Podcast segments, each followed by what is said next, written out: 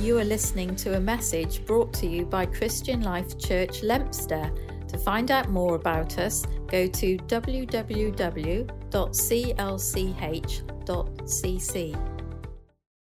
It's great to be with you.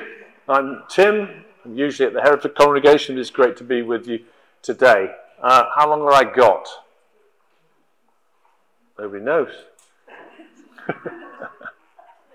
they've, they've left. Jason's left. Jason, Jason, Jason's left already. So Jason's left for lunch. How long have we got? Okay. I think God's spoken a lot and done a lot already, so I'm going to keep it fairly short. I want to start off with a story. Um, story about me. Yes. Uh, when I was a 19 year old student, nearly 20, so that's at least 10 years ago, over 10 years ago, uh, I was one night in my room at college and I decided I was going to do what I decided to do early in that day. Early in that day, I thought, this is the day I will do it. What I've been thinking about for several weeks. Thought, this is the day that I will do it. And so, I got a book, a little booklet, similar to this one. This is called Journey into Life. The one I got was called How to Become a Christian. And uh, my idea was today is the day I'm going to commit my life to Christ. And so I followed the instructions in the booklet. In this booklet, this, it was very similar to this the A, B, C, D of how to become a Christian. A, something to admit. Admit that you have sinned in the sight of God. Be deeply sorrow for your, sorry for your sin. Hate it and be willing to turn from every thought, word, action, habit that you know to be wrong. B. Believe. Something to believe. Believe that Jesus Christ died on the cross, bearing all the guilt and penalty of your sin. C. Consider. Consider that Jesus never promised it would be easy to follow him. Expect opposition, sneers, and misunderstanding. Every part of your life, work, friendships, time, money must all come under his control. D. Do. Accept Jesus Christ into your life to be your Lord to control you, your Saviour to cleanse you, your friend to guide, and to be with you. And then I prayed the prayer that's in there, which was this, or similar to this Lord Jesus Christ, I know I have sinned in my thoughts, words, and actions. There are so many good things I have not done. There are so many sinful things I have done. I am sorry for my sins and turn from everything I know to be wrong. You gave your life upon the cross for me. Gratefully, I give my life back to you. Now I ask you to come into my life, come in as my Saviour to cleanse me, come in as my Lord to control me, and I will serve you all the remaining years of my life in complete obedience. Amen. Amen. And uh, when I prayed that prayer, I felt a great relief because I knew I'd done what is right. Um, the Holy Spirit had been convicted, God had been convicting me of sin, but the one sin, there was only one sin that He convicted me of, and that was to follow God is the right thing to do, and give my life to Him is the right thing to do. To not do that is the wrong, is wrong. And I was convinced that if I didn't commit my life to God, that was wrong. And so I did it, and I felt a great relief when I did, it, did that. Uh, I know it was like a burden lifted off me.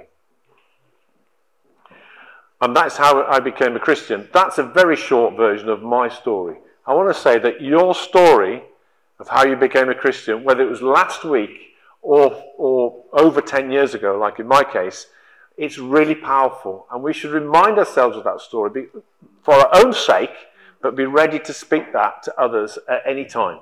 Because, you know, that story might not speak to many people, but it will speak to someone.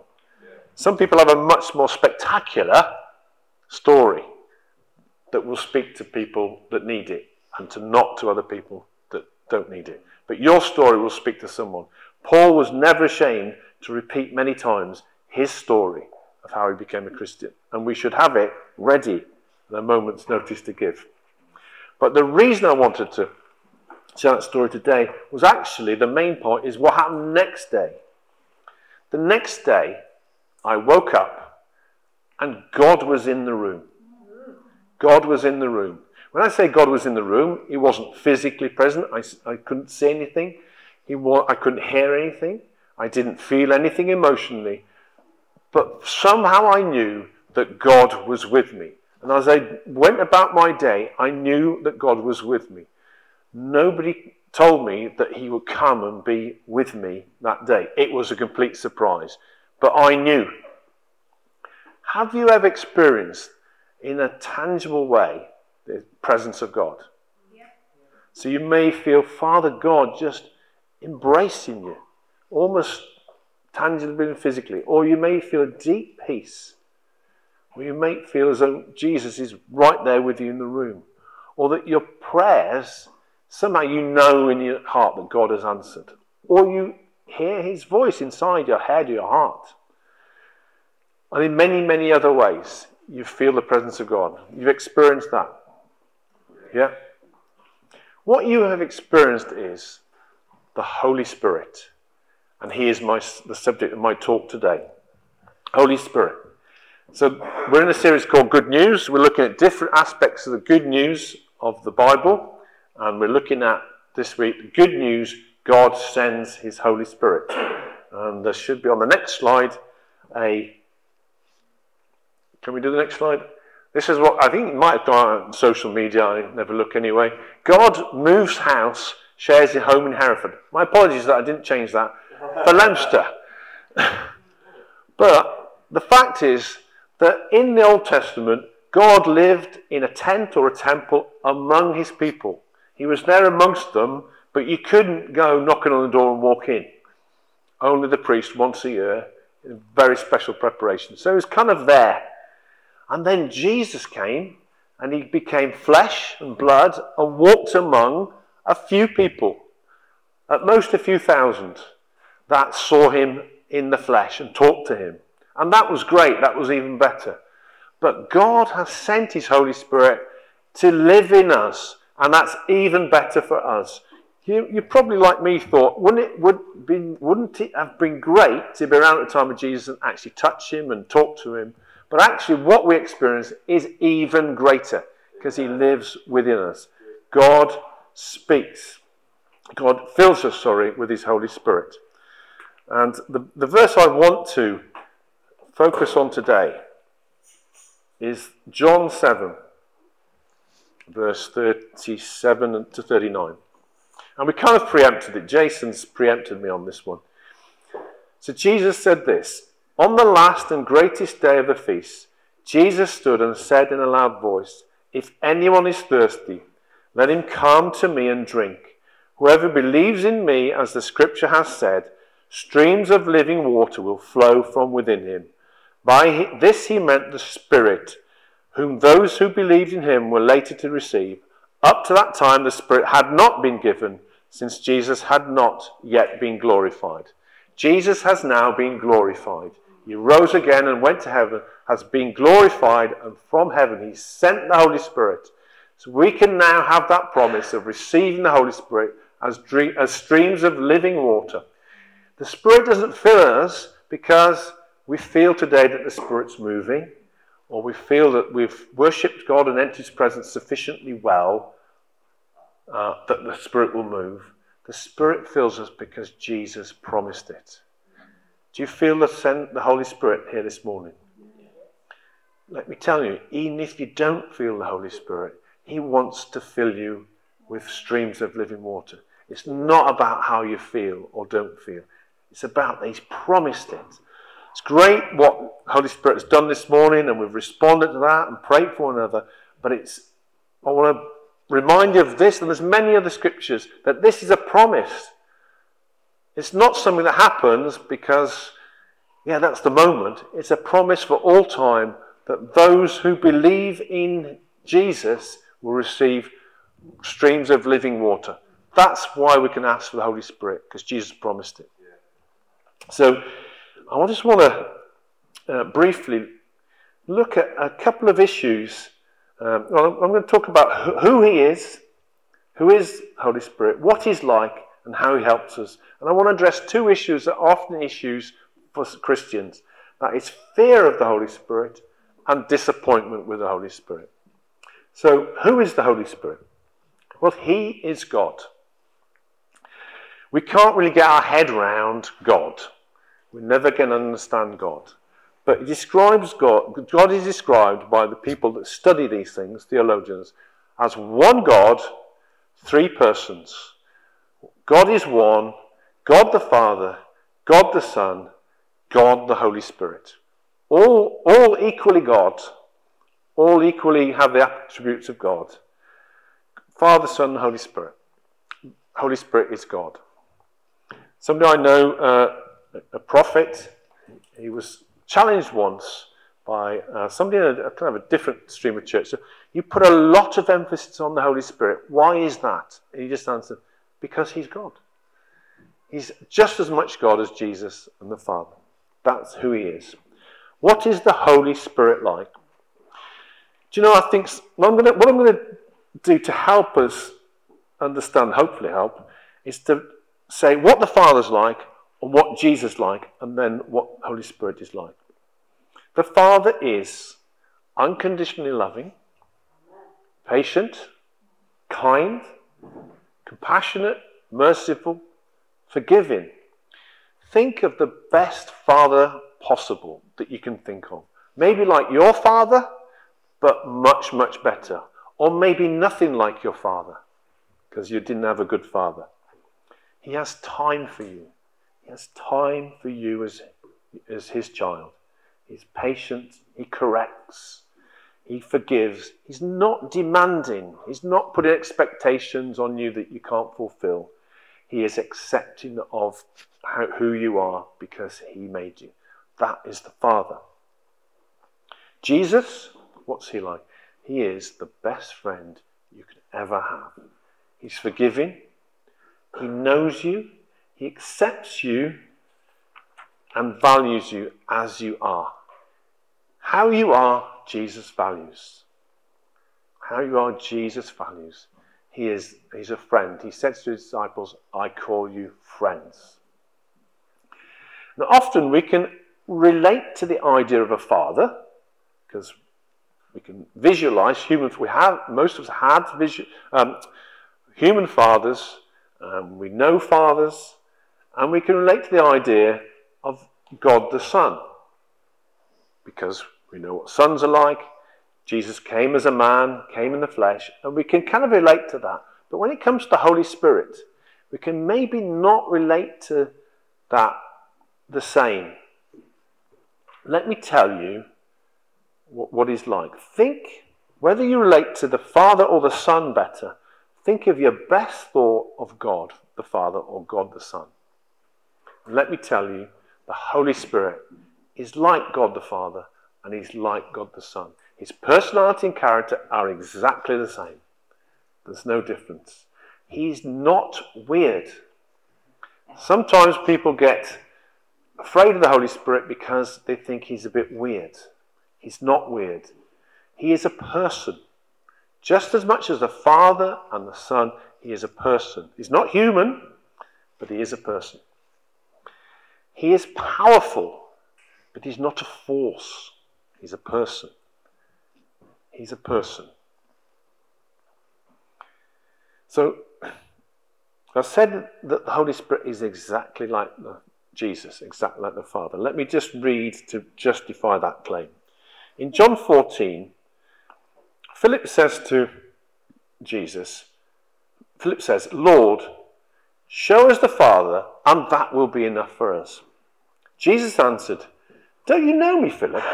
Even after I've been among you such a long time. Now, I want to say at this point, because of one of my communication faults is, is I am an interrupter. I would have been interrupting Jesus at this point because he's making a big mistake, in my opinion, here. In that Philip has asked about the Father, and Jesus is talking about himself. I'd have jumped in and say, just to save your time, Jesus, wasting your time explaining about yourself, I'm asking about the Father. that bit, if it was in there, has been edited out. Uh, because Jesus actually, surprisingly, was right. He was on the right track. He says, Anyone who has seen me has seen the Father. They're the same. How can you say, Show us the Father? Don't you believe that I am in the Father and the Father is in me? If you understand that one, that's good. The words I say to you, I do not speak on my own authority. Rather, it is the Father living in me who is doing his work. So there he identifies himself as the same as the Father. Often when I'm praying, I'll say Father, I'll say Jesus. Interestingly enough, I don't often say Holy Spirit. I don't often talk to him. I will do more. And then he goes on in verse 16 say, I will ask the Father, and he will give you another advocate to help you and be with you forever, the Spirit of truth. So, this uh, word advocate literally means someone come alongside to help. It's translated also helper, comforter, counselor. There isn't a really good English word to describe it, but he's describing what they would have understood as a person. And interestingly, when he says another counselor, there's two Greek words for another. So one you'd use uh, in the case of here's an apple and here's another apple, another one the same. Or here's an apple and here's another fruit, an orange, something that's another one but different. What he uses here is another one but the same. He said, This another counselor will be like the one you've got, like me. You, the world cannot accept him because he neither sees him nor knows him, but you know him, for he lives with you and be in you. I will not leave you as orphans, I will come to you. Again, I would say, Jesus, aren't you confused here? Who's coming? Is it the Spirit or is it you? He deliberately uses confusing language. He's saying, when the Spirit comes, it is me that is coming. It is God. I remember one time I was in some meetings where it seemed that the Holy Spirit was moving in great power. And I remember so the, some saying it felt like waves coming. And one girl said it was unexpected for me because she'd been a Christian all her life.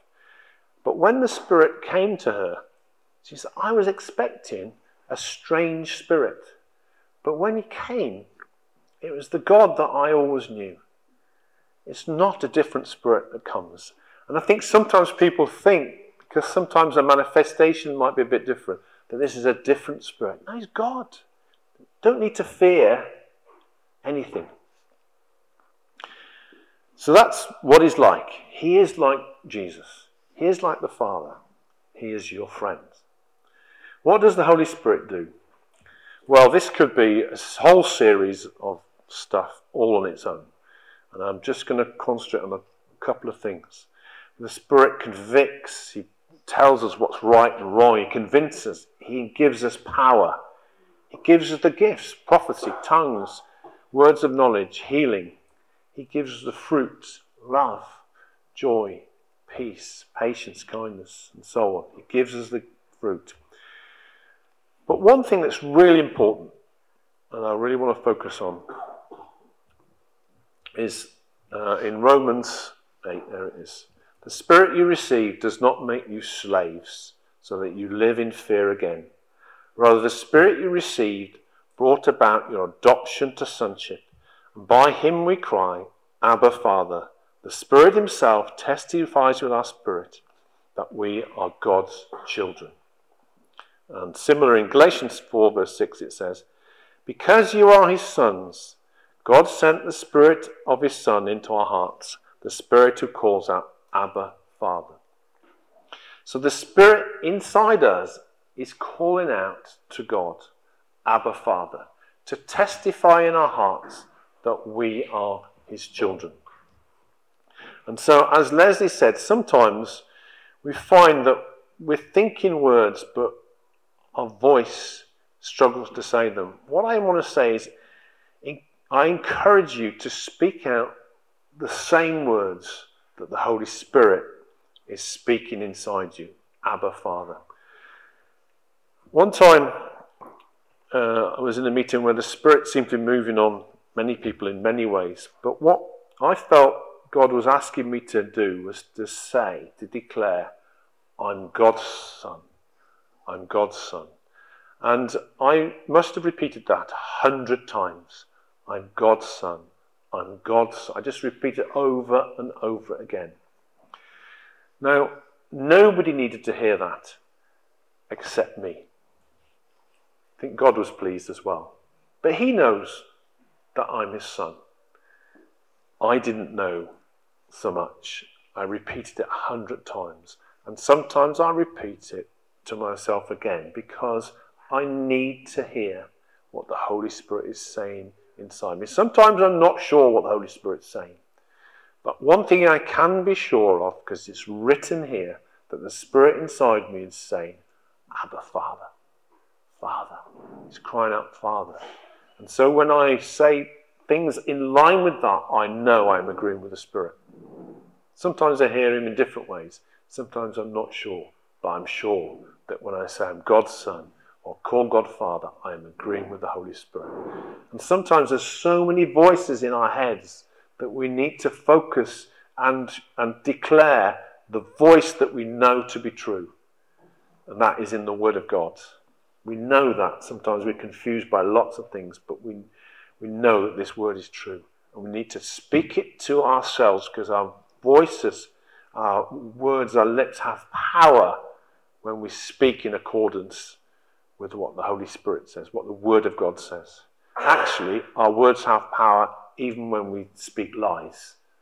So let's speak the truth because the, the power we speak lies is a negative power, it will destroy us. And so I'd encourage you.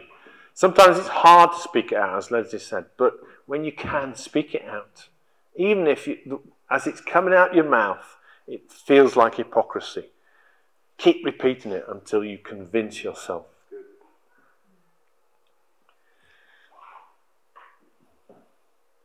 The other, the other thing that I've, I've not really experienced much of the fear side, I've experienced the disappointment side of the Holy Spirit.